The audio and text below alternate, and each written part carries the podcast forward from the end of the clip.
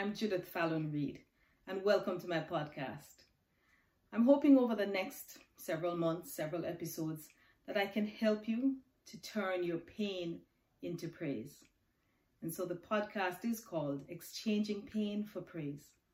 And I'll be doing readings from my Monday morning meditations book. So I hope you can get something out of this one.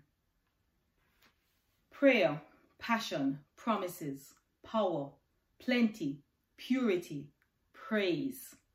So many wonderful words begin with the letter P. Words of life, abundance, and joy. Yet one little word dominates so many lives pain.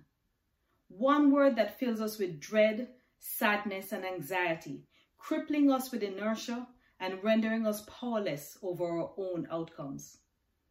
The questions seem endless when you're experiencing pain. The hows and whys swirl around uncontrollably in our minds, bringing with them the agony of past missteps, seemingly wrong decisions, and perceived failures.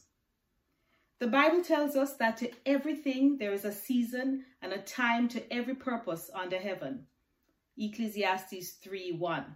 But even the fruit trees need water and sunlight to bear fruits in their season. And so do we. We all need to help ourselves to push past our past and flourish even in the face of adversity and pain.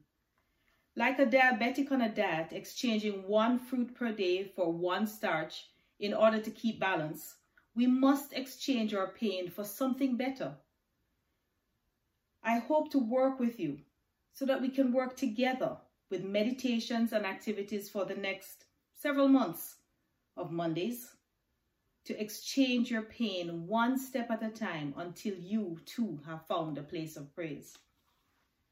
Now, Monday morning meditations is really designed as a weekly program, but you can listen to as many of these as you like, back to back or one at a time, whenever it suits you, whenever you feel like you want to exchange that pain for praise. Healing can be a slow process, so be patient, be gentle with yourself.